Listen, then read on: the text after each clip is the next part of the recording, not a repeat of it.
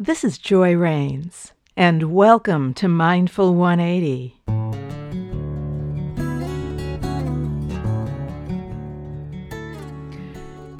In many of the episodes in this podcast, I've been talking about focusing your awareness, focusing it on your breath or on a sound or on a word. And in this episode, I'm going to talk about broadening your awareness.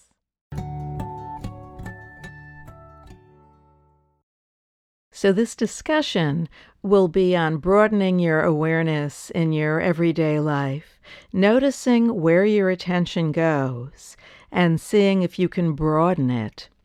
Specifically, let's say you're going through a challenging time.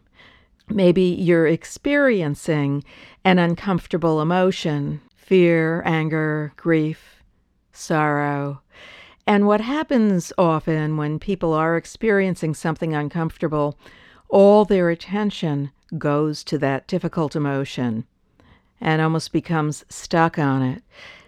Now, while it's very important to honor your emotion and not deny it, it's also important to realize that's not all there is right now. So here's where the broadening your awareness can come in. Let's say you're experiencing fear about a particular situation. So rather than focusing just on the fear, see if you can broaden your awareness to other aspects of your life. Maybe you're feeling gratitude towards something. So see if you can awaken the feeling of gratitude in you and allow it to live alongside the fear. Maybe you're feeling compassion about something. See if you can awaken those feelings and allow those to live alongside the fear. People can experience many different emotions at one time, and I like to think of an image of a garden with different plants growing. Maybe the difficult emotions are like the thorns on the rose plant, but maybe the gratitude or the compassion is like the roses on the rose plant. So, whatever your experience is, it's a whole field of experiences. It's not just one thing. So, the invitation to broaden your awareness can also help lessen the sting of difficult emotions.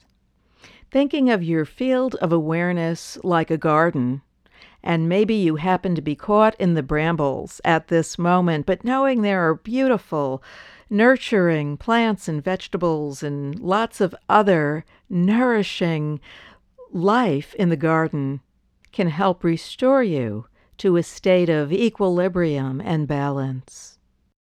So, the whole point of this episode is a reminder that when you're caught up in the difficulties, in the brambles, or in the thorny bits, to know that there's much more beyond that. That's not all there is.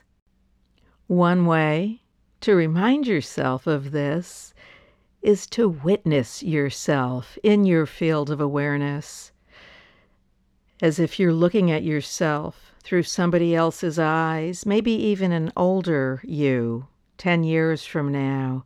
And what that does is it gives you more perspective as you move back and broaden your vision of what is. You can do this sort of witnessing of yourself most anywhere and anytime. All it takes is remembering to pause and to notice.